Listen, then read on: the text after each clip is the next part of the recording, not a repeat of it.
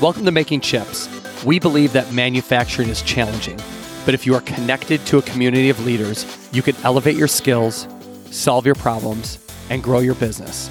I'm your host, Jason Zenger, and I'm joined by my co-host and good friend, Jim Carr. How you doing, Jim? Hey, bud. How you doing? I'm doing great. I wish I could get rid of this these Yeah, uh, what- horrible allergies that I got going on. It's making me. It does not give me the voice for hosting making chips like I would like to have. That's But, okay. You know, it's It's not I have a long season of bad allergies, and hopefully it'll be gone soon. I'm just lucky I don't have that. I mean, I've never had allergies and don't wish that on my worst enemy. Yeah, it's it's, It's not a little rough, but that, I'll get past it. I mean, You you, know, will. you always have to look at the positive side of everything, and what it tells me is that summer is almost here. There you go. You know, we're here back in DMDII again. You know, I love this place. The people are always so they're so generous to us when we come here. Yeah, But absolutely. before I get there and tee up that interview and tell you a little bit how there was a unique twist to that particular episode, this is a little bit interesting about culture. You know, we talk a lot about culture on making chips, right? Yeah, we talk a lot about culture and about workforce development. I know, and that's okay. And uh, because I think it really is a fundamental thing. Foundational. It is, and a lot of manufacturing companies lack that. Yeah, they don't pay attention to it. They think it's kind of smoke and mirrors or, you know, like gray area that's not important. Exactly. But let me tell you, in what you will hear from this interview,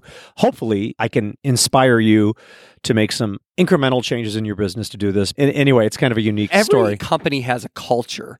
It's just a matter of right. whether you're being overt and direct about what that culture is and whether you are making sure that you maintain the healthy and positive portions of your culture or whether you're letting in people who are going against your culture and causing disruption. But every single company has a culture already. It could be a horrible culture. It could be It could horrible. be a cancerous culture. Totally. Yeah, we've seen companies like that, right? Have well, you be- seen? well, yeah. Before we defined our culture and who we are, we had some people there that you know, and I always wondered why are these people not making it here? And now I know why they're not making it there, and why there were certain people that we had to fire. Unfortunately, I don't like to ever fire anybody, but we had to fire people over the years, and it was because they didn't fit into our culture. Yep. They didn't fit I into. Doobie Go Life, which is what we call our culture. Awesome.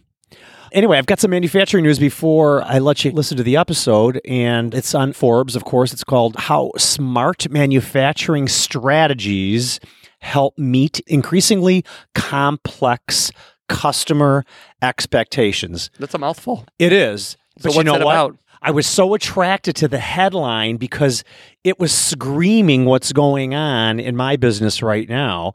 And I tell you, Jason, I, some days I'm so overwhelmed with changes so quickly. I mean, the customers want the parts faster, cheaper.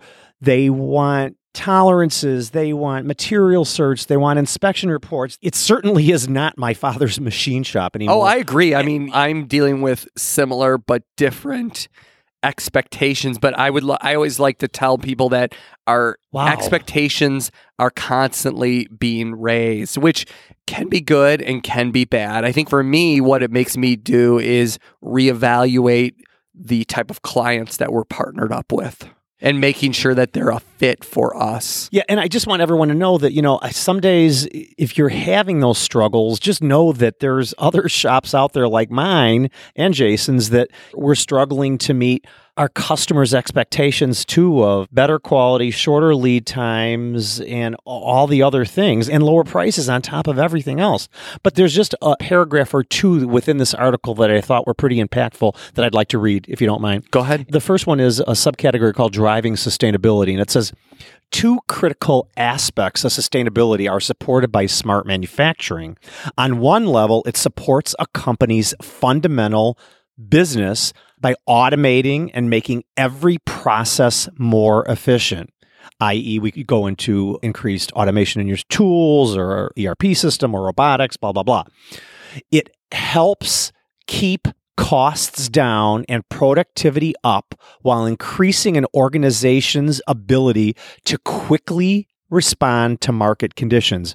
It also delivers the information needed to more easily understand and control problem areas and implement new capabilities. Do you agree? Yeah. 100%. Yeah, absolutely. Yeah. On another level, smart manufacturing enables companies to drive such improvements while supporting the ability to achieve success in each of the triple bottom line financial, social, and environmental.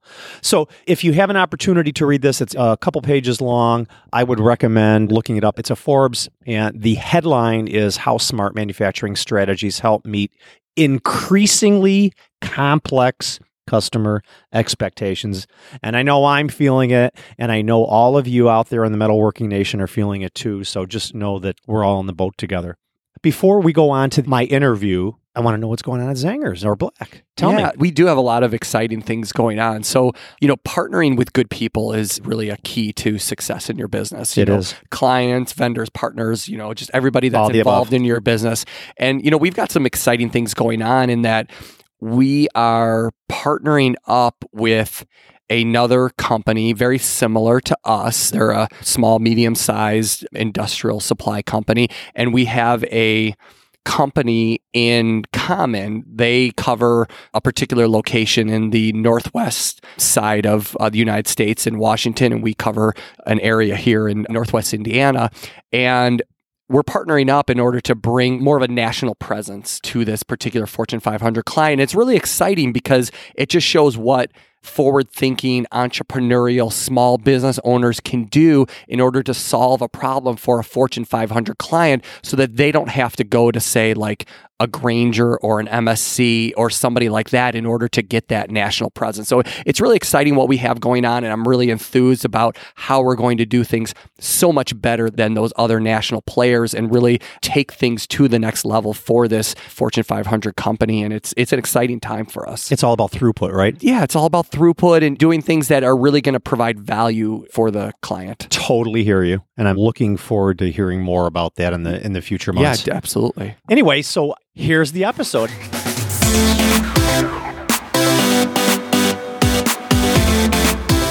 Hey Jason, IMTS is just a few short months away. I'm super excited. You know, we're going to be there every single day. I know. Yeah, so tell me a little bit about the South Building and what's going on there. What, what can we expect to see? Well, the south building, the metal cutting pavilion Oh, takes the up the one. entire thing. So you're talking all your machine tool guys. DMG, And girls. Haas, all the big boys are going to be there. That's the only pavilion within the South building is going to be metal cutting. Because it's so big. Do It you even so know what big. a pavilion is? I do know what a pavilion is. What is. is it? It's a small little house. Yeah, like, Like- a tent or something. Yeah, Yeah, but it this is. is, bigger I than bet a you can't spell it though. P A V I L I O N. S pavilion. Z. Yeah, Huh? pavilions. Go to imts.com. Yeah, register now. Early bird pricing is before August 10th. Hurry up, get your room, get reserved, get on the board, and come and see us.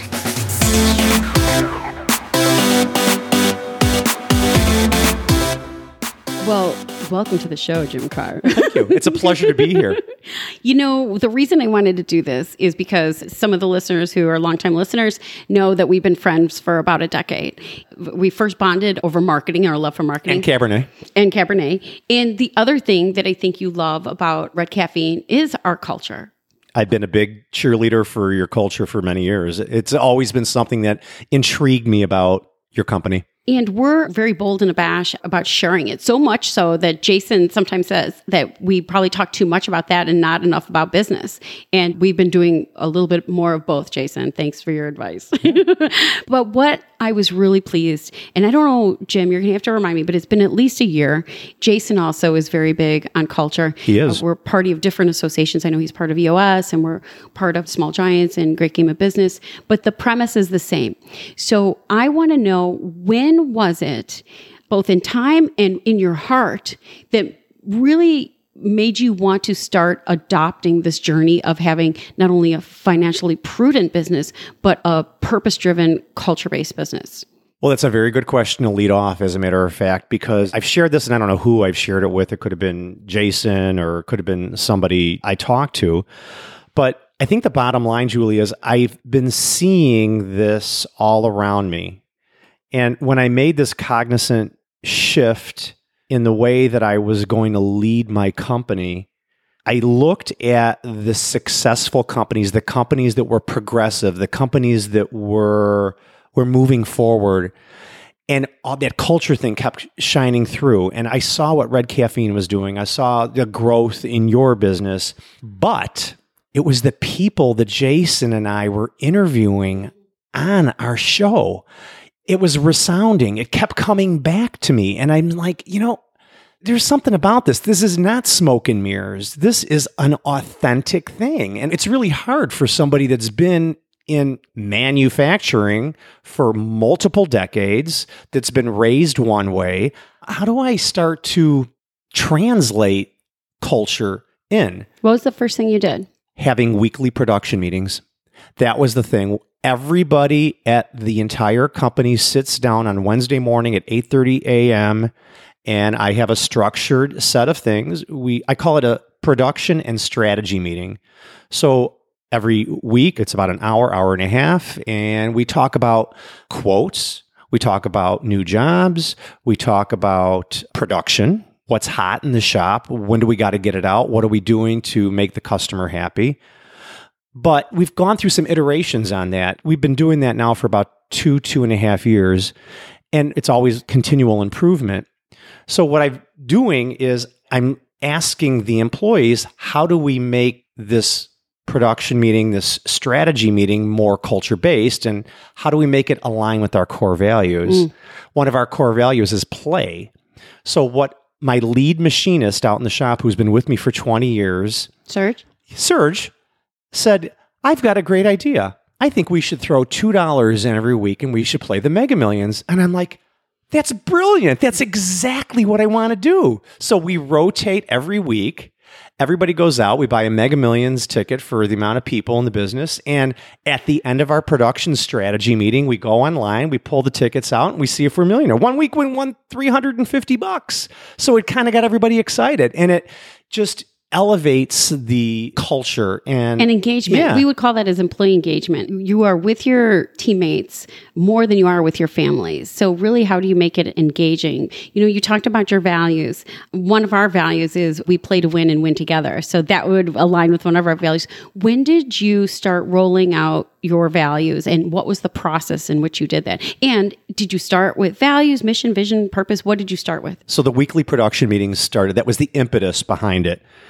And then about six months, eight months into the production meetings, I kept hearing core values, core values, core values. And I went to my newly hired office manager, Linda, and I said, Linda, you know, I'm hearing all about these core values. I don't know. It could work, it could not work. But what I do know is the people that I talk to that have implemented core values into their corporate culture, they're really seeing the rewards from implementing them. So I said, take your time, write down as many things that you think about Carr machine that you like.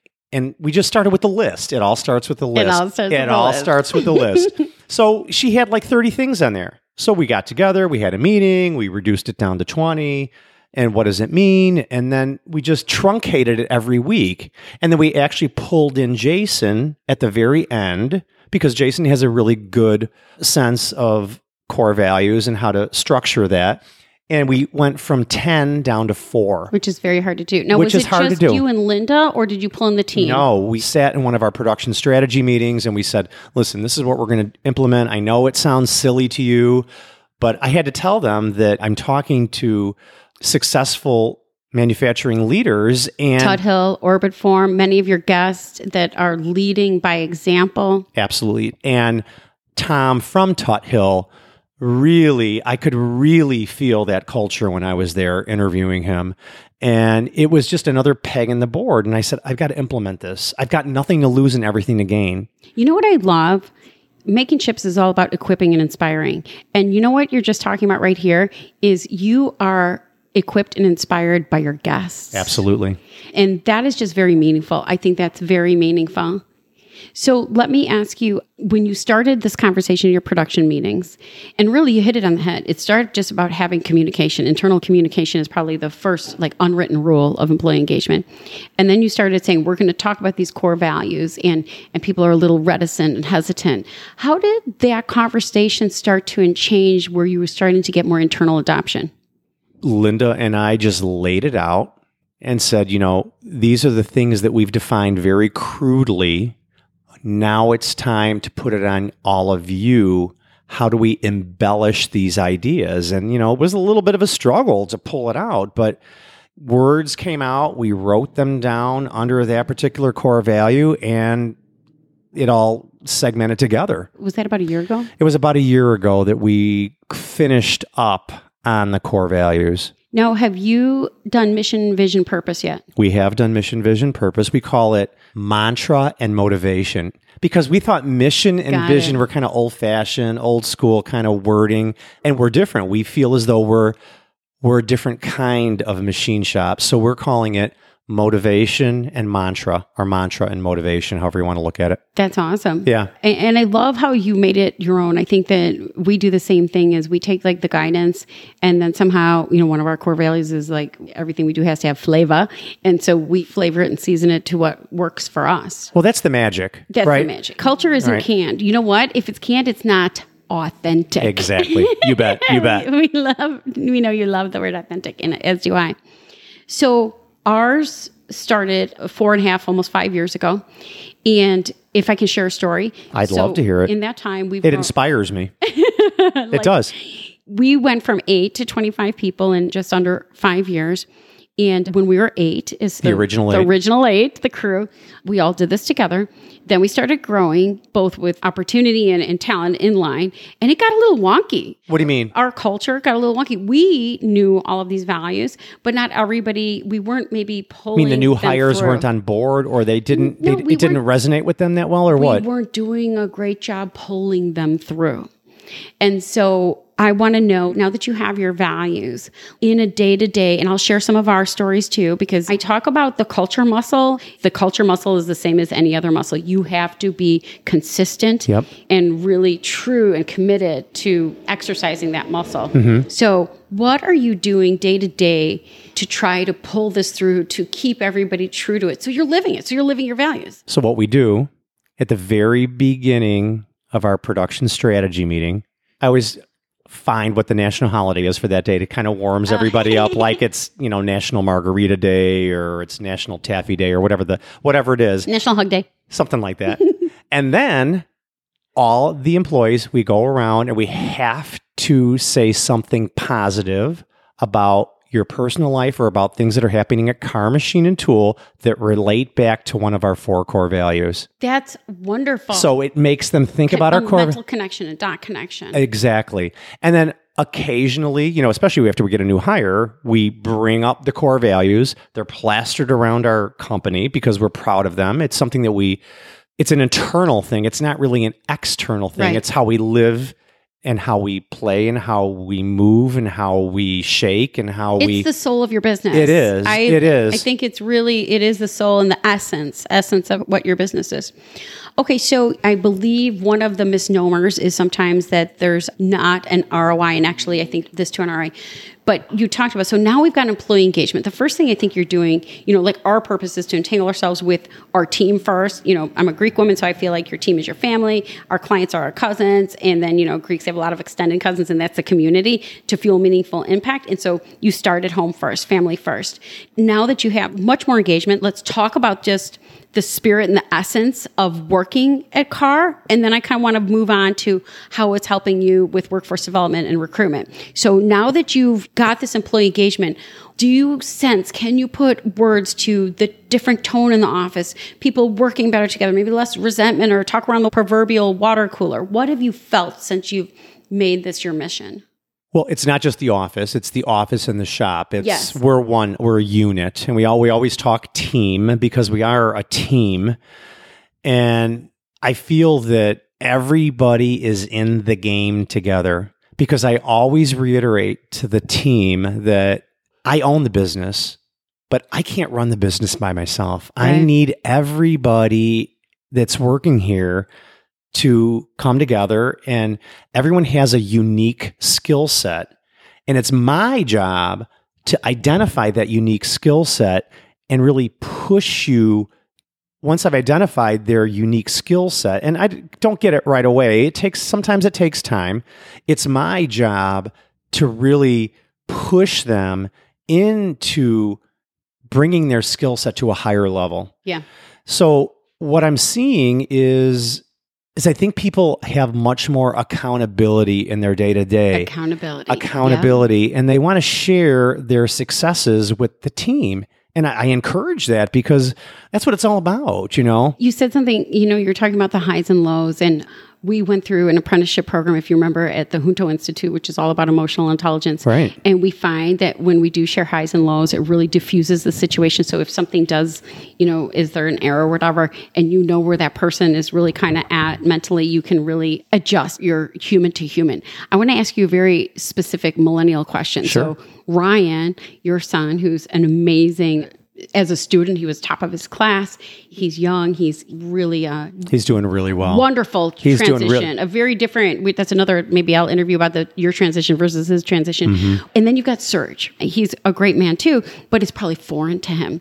And so, It's foreign to me. It was foreign to me. do you notice that type of difference? You brought Absolutely. up Serge brought up the idea of the game. He was Right. first to raise his and hand. he was the one that said, you know, aha, like Linda said something about creating aha moments because when you have an aha moment, it, educates you and you can take that that aha moment and you can learn from it and you can move it forward.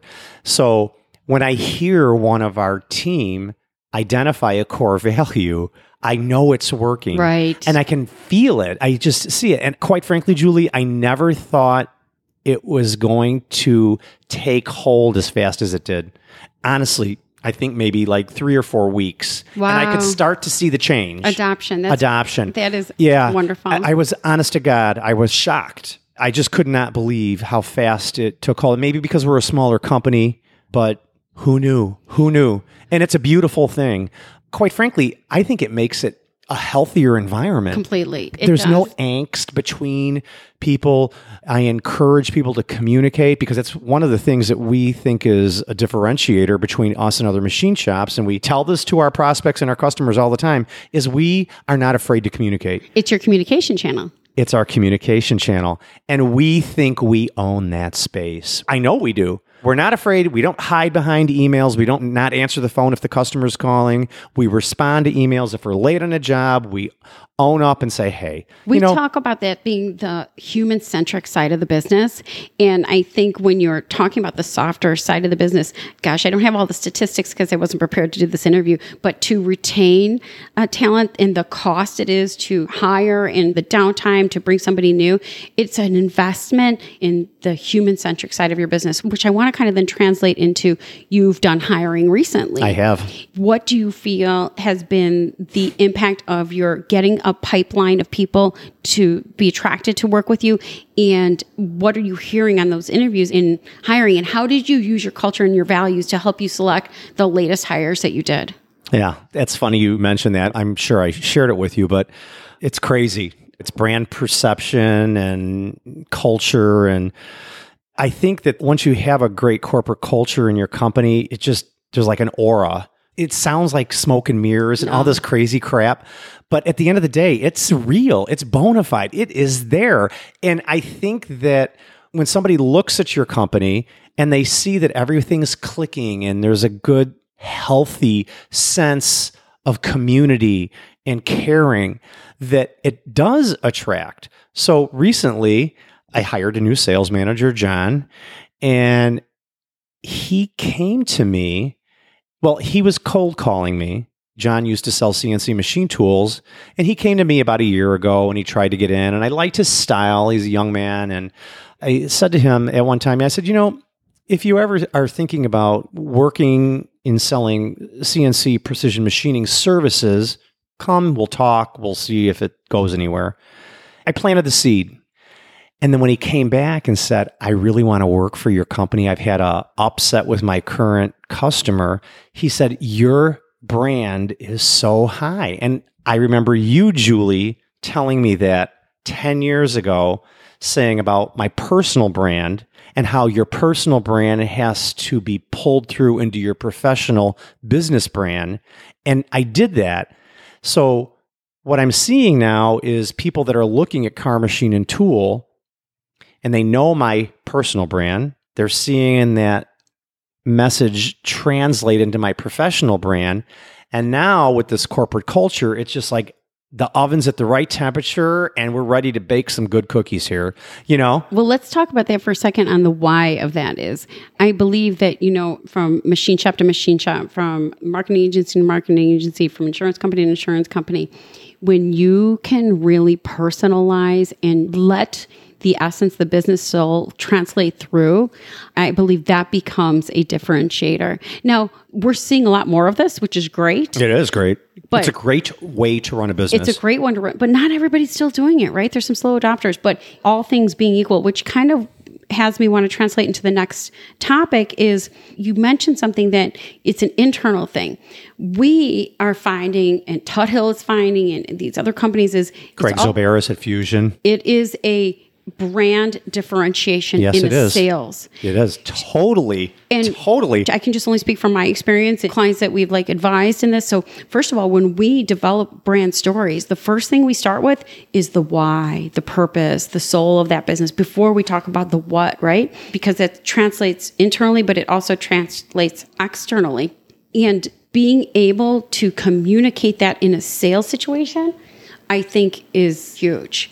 So, have you and John discussed about how to use this as a differentiator? Absolutely. So I just wrote a quick note while you were saying that because I didn't want to diminish what you were saying. We had our best customer was in the other day, and they actually brought a new hire in to see Carr Machine and Tool, which I thought was kind of strange. And at the same time, John was there in the office and we were we're implementing this new ERP system. It's called ProShop into our company and Ryan's killing it with that. We all are. Everyone it's been a great it's been a busy week Transformational. it's going to be totally transformational.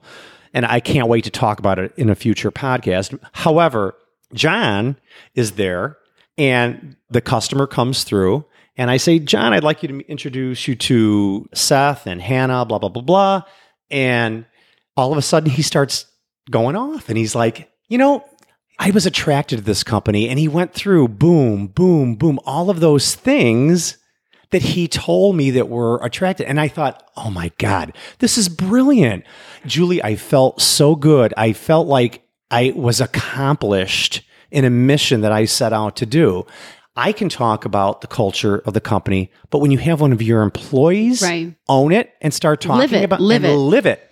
When I have a new customer or a prospect come in and I give them the spiel and I tell them about the history and my dad and all that stuff, but then I bring in Linda or I bring in John or I bring in Ryan and I say, Linda, would you explain to, you know, John and Joe a little bit about our core values and how we develop them? And then she takes over. It is amazing. I've been part of large and small organizations, right? And when you're a mid market business, that when you're not having to do it all, you've developed an ecosystem.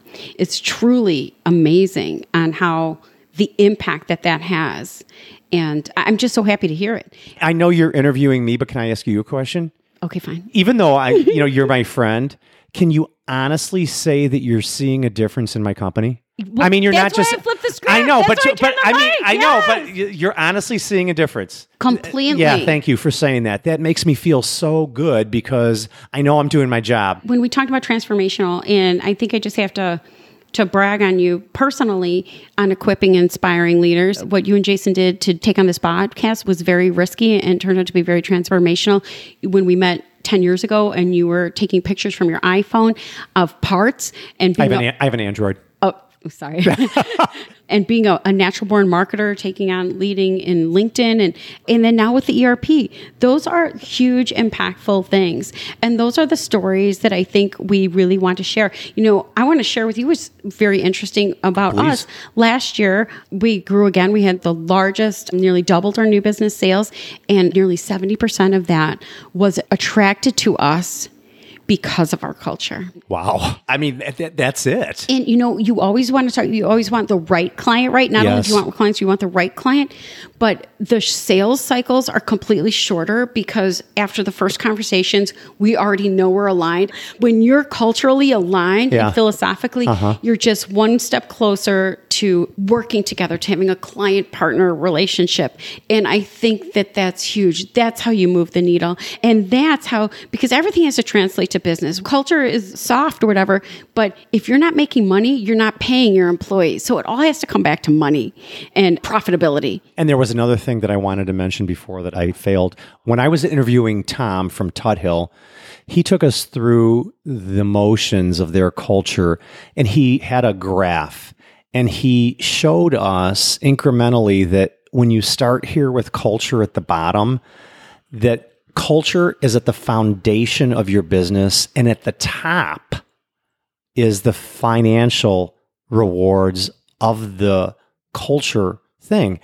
And you know, I guess it made sense to me at that time, but it was impactful when he said that to me. And I thought, boy, this is completely different from what I knew about business. You know, all I knew was what my dad had instilled in me. I, you know, I didn't study this in college. I mean, this is something new. This is a new way to run a business nowadays.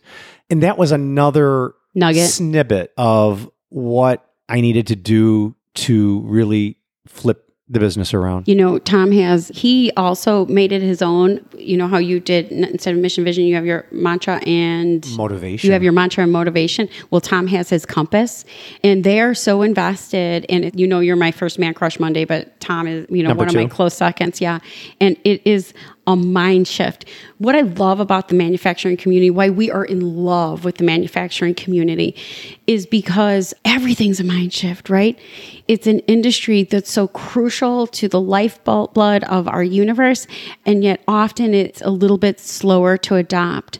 But I think when we have these conversations and be are fully transparent, and that's really why I wanted to flip the script today, is because I think that this is the softer side of business, but the softer side of business translates to a more profitable business. Yeah. You're keeping, you're attracting the right candidates who Yep. are aligned, you're engaging and keeping your employees so you don't have that run rate, and you're attracting the clients that you want to work with. And I don't think It people cuts through the fat. it cuts through the and I don't think people talk about the, you know they talk about culture you know and make it whatever everybody's got like a culture page or something but they don't talk about the how it translates to being a more efficient profitable business Right. I could not agree with you more. And by the way, it is uh, episode number 102, makingchips.com forward slash 102 with Tom Carmazzi, when the workforce becomes a life force. So very, very inspirational. Uh, check that out for any of the future episodes. I want to thank you for letting me do the RC takeover No problem. I'm, of course, it was good. I'm- you know, I'm learning. It makes me feel good. It makes me feel good that people are actually seeing a shift. So I know you wouldn't lie. And that's why I asked you just a minute ago do you really see a change? Is our company shining a little bit brighter? I know it is. Well, let's end where we started. You were talking about SEO and that you're, you know, ranked number one in very competitive market. And it's because you have done things differently. You've broken the mold and did things differently from your father by embracing things that were challenging, embracing marketing, embracing culture. Now you're embracing the horrendous like move to a different ERP because you are growing your business. And I think we should do this more often because I think that you are the every manufacturing man and people are equipped and inspired by you, Jim Carr. So thank, you. you. Let me do Thank the you. RC takeover. And with that, what do we say? Bam!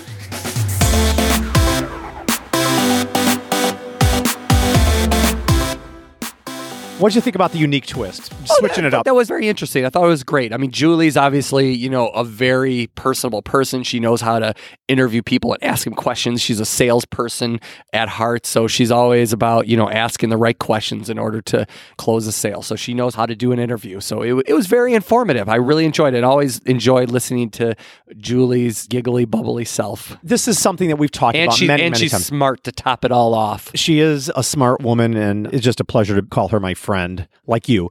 And I know we talk about culture a lot. Yeah, so I, I could just tell you, you know, like a few things that resonated with me is I need to make sure that I'm living out our culture better. I think one of the things that I've been so busy and my team's been so busy, we've been lax as far as really pushing our culture and making sure that we're engaged with each other and making sure that we're talking about, you know, our culture, which we call Dubigo Life. And I need to get back in that. I've just been so busy with like the tactical getting things done and moving the ball forward that I haven't been doing my role as the head of the company in order The to leader. do that. Yeah, exactly. The other thing that resonated with me is you guys talked very briefly about the whole personal brand and how that just aligns with your company and it affects your company. And I think that really is important because as like the head, the CEO of your company, the founder, whoever you are, who you are as a person, as long as you're living authentically and you're running your company the way that you live your life, you're going to, your personal brand is going to come out in your company, the people you hire, the culture that you live, how you interact with your clients. And so, you know, those two things, I mean, for Jim and I, it's easy because we have making chips and, you know, we're very visible as far as that goes. But every company, every manufacturing leader I talk to, you can really see the culture in their company and how it relates to them in their person too. Yeah. So I really enjoy that. Well, you know, it didn't come overnight for Carr Machine and Tool, and you, you know, you were a big part of that cultural mm-hmm. shift. I Thank have, you. I have to give you Good. credit for that. You, you were. Thanks. That was something that you always preached. I was pushing you. Yeah. You were pushing, and I try not to be preachy. no, you weren't preachy at all. But we were talking about it, and the people that we interviewed on the show. Oh, they were all about it. The me. successful, uh, well, it, it just goes to show you that the successful manufacturing leaders, that was one of the things that made a difference to them. So you're, you're thinking to yourself, wow, if culture makes a difference to Tuthill and to Fusion OEM and to Matrix 4 and to these companies that are being really successful, it's got to be something It's that I need to be. focus on and that I need to make sure that I discover and really breathe out the culture of my company. And so the second thing that really resonated during the interview is that culture makes a difference. Okay. And it makes a difference in, in a lot of different ways. But the one thing that I thought was interesting that Julie said is that a lot of their growth was because there was clients that were attracted to their company culture and i thought that that was very interesting too and i can also see how that lives out in my company as well but it was interesting to see that julie attributed sales not only sales like top line sales to their culture but she also said that the sales cycle shortened up because these people were already aligned with who you are They It- knew who you were. they knew who you were and they knew that you were going to vibe with them. It's Yes. kind of like when you're interviewing somebody, and I kind of maybe when I'm interviewing somebody, I like to look at it from the opposite direction and I like to push them away based on our culture so that I don't have to go through multiple interviews with somebody that's just not going to fit. So I like to scare them based on our culture and get them to say, you know, that's not me. Right, because if, if they're not aligned with your core values, they are And- and- not and- going to be a good right. fit and ever. in sales, ever. it works much the same way. It could be just, you know what, that's not me.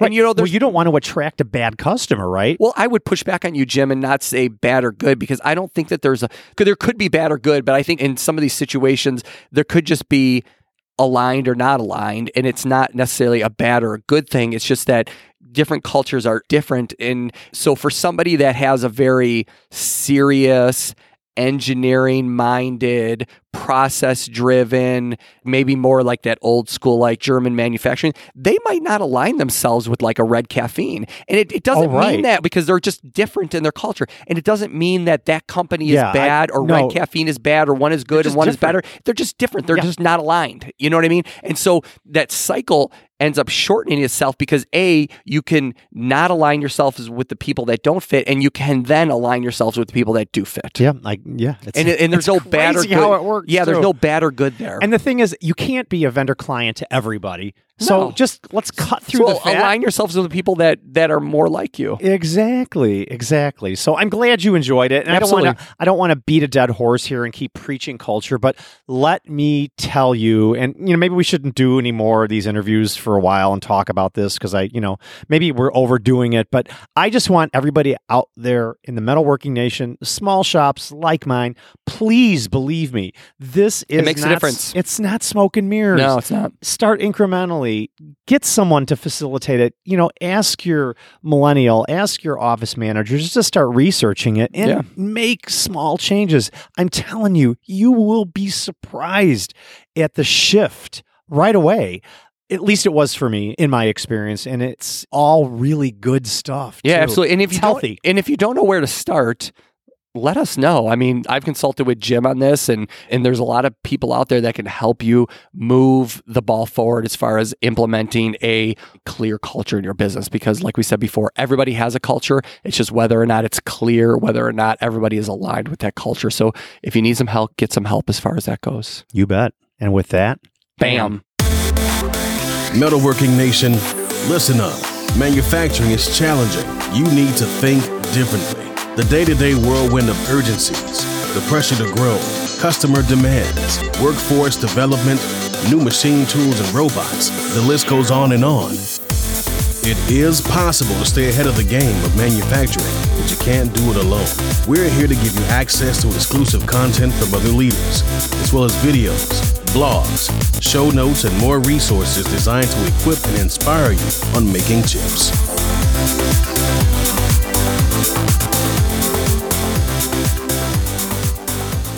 We're always thinking the same thing. I know. We are totally. Our we best- brought the same bottle of wine. So We did. that was crazy. twinning is winning. I know. How about it?